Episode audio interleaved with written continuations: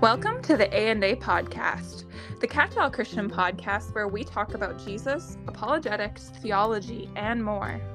We hope to provide a biblical perspective on issues facing young adults today and pray our conversations would draw you closer to the heart of Jesus through each episode. Welcome to the A&A podcast.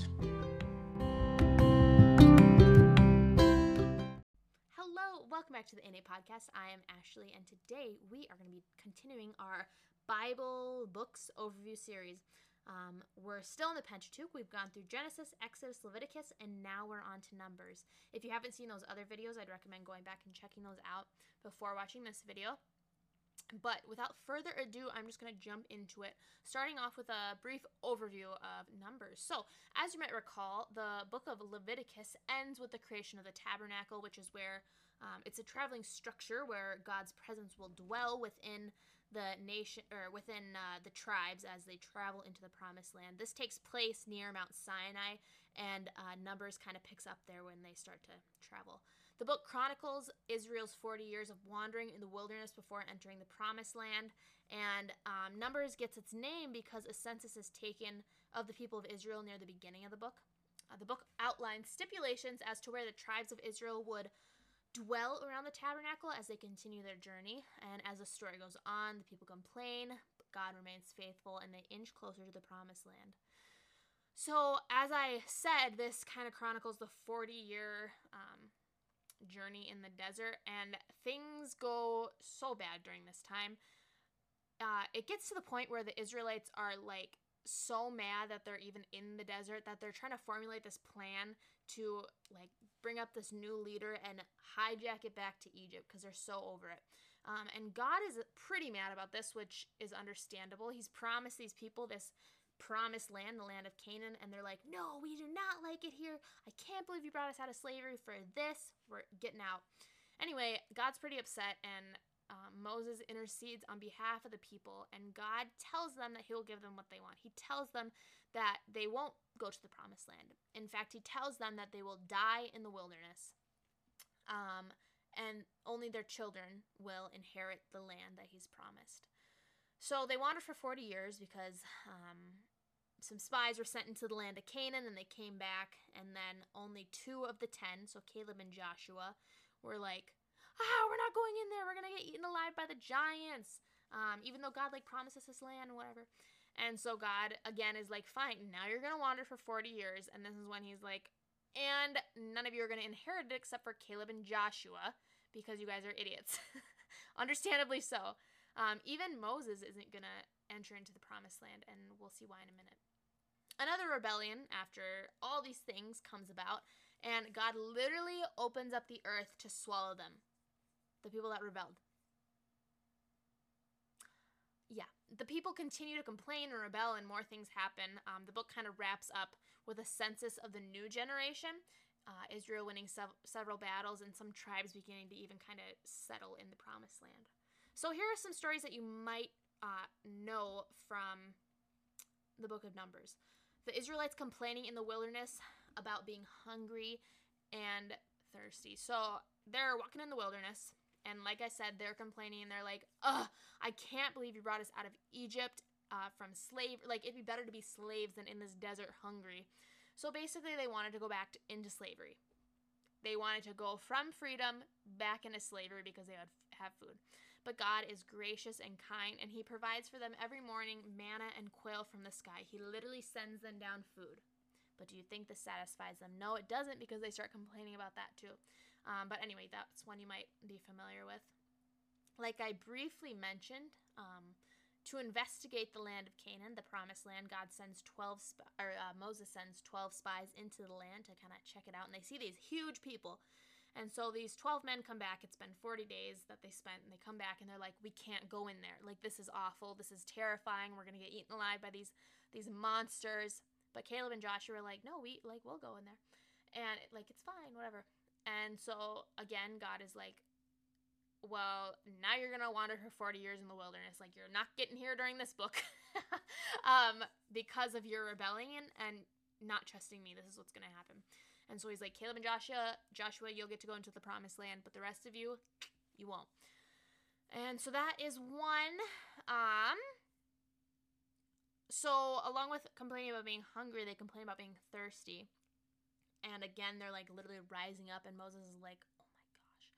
And so the first time this happens, God tells Moses to strike a rock, and he does, and water flows from it. And it happens again, and God tells Moses to speak to the rock, but he doesn't. He hits the he hits the rock again. And this is going against God. Um, he goes against God's direct commandment, and because of that, Moses is told he will not inherit the promised land. He will die before they get to the promised land, which sucks. Um, Moses did all these things, but this goes to show you how much God cares about sin. This one thing separated him from this promised land, and our, just like our sins separate us from God. All right, and let's. Oh, here's another fun one Balaam's donkey. So, um, the king of Moab hires a Canaan uh, sorcerer to like curse the land of like the Israelites, but he, the sorcerer can't. Balaam can't.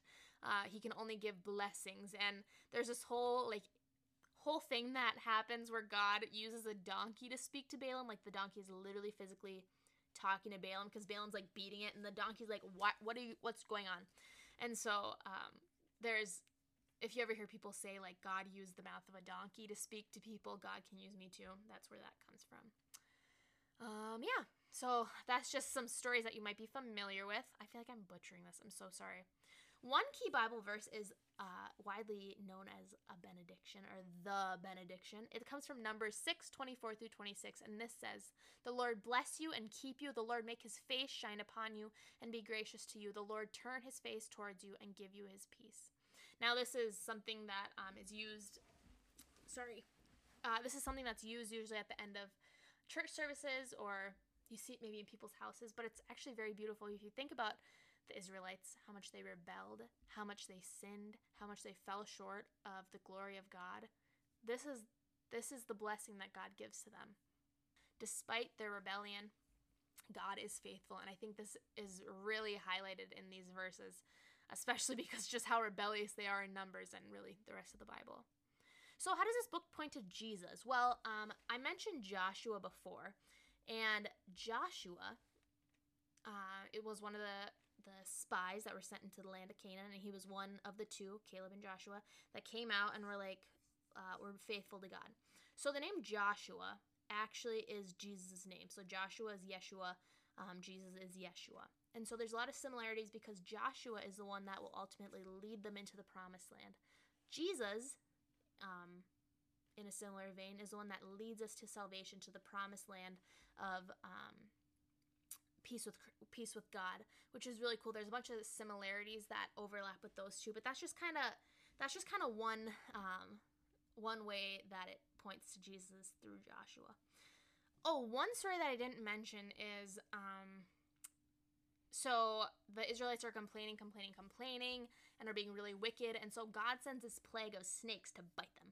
And they're venomous snakes. And he tells them that the only cure is going to be um, to construct this this uh, this pole with a snake on it, and it's all going to be bronze. And they're gonna they're gonna hold that uh, stake with the snake on it, and the people are gonna look up to the bronze snake, and this is what's gonna heal them.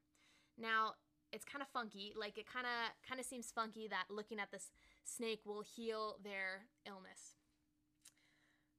It's a really cool overlap to our to our sin and what saves us. So uh, think of well, the snake kind of points us back to the fall of mankind, where Adam and Eve uh, eat the forbidden fruit, the snakes in the garden, and whatnot. And so these people then in numbers are getting bit by these snakes and they're getting poisoned. And just like their physical poison is killing them, our sin is killing us too. Our sin is poison. But what's the cure? Looking at Jesus on the cross, looking to Jesus as our only our only hope and our only cure. He is the cure, the antidote for this sickness. It, there's no other way to cure it. And so that's just kind of a kind of a fun thing. So where does Numbers end? Numbers kind of ends uh, basically with some tribes kind of setting up um, in the Promised Land, and it kind of just like gives an overview of, uh, or like some stipulations on where people are gonna live, and like uh, the boundaries of Canaan and those types of things. So that's just kind of how it ends. Um, yeah. I feel like I always end these so abruptly. I, I need to do better at transitioning. But anyway, I hope that you enjoyed this video. I hope it made a little bit of sense. I feel like I was all over the place. I'm very scatterbrained today. I don't know why. Anyway, tune in next time to hear about the fifth and final book of the Pentateuch. Talk to you later.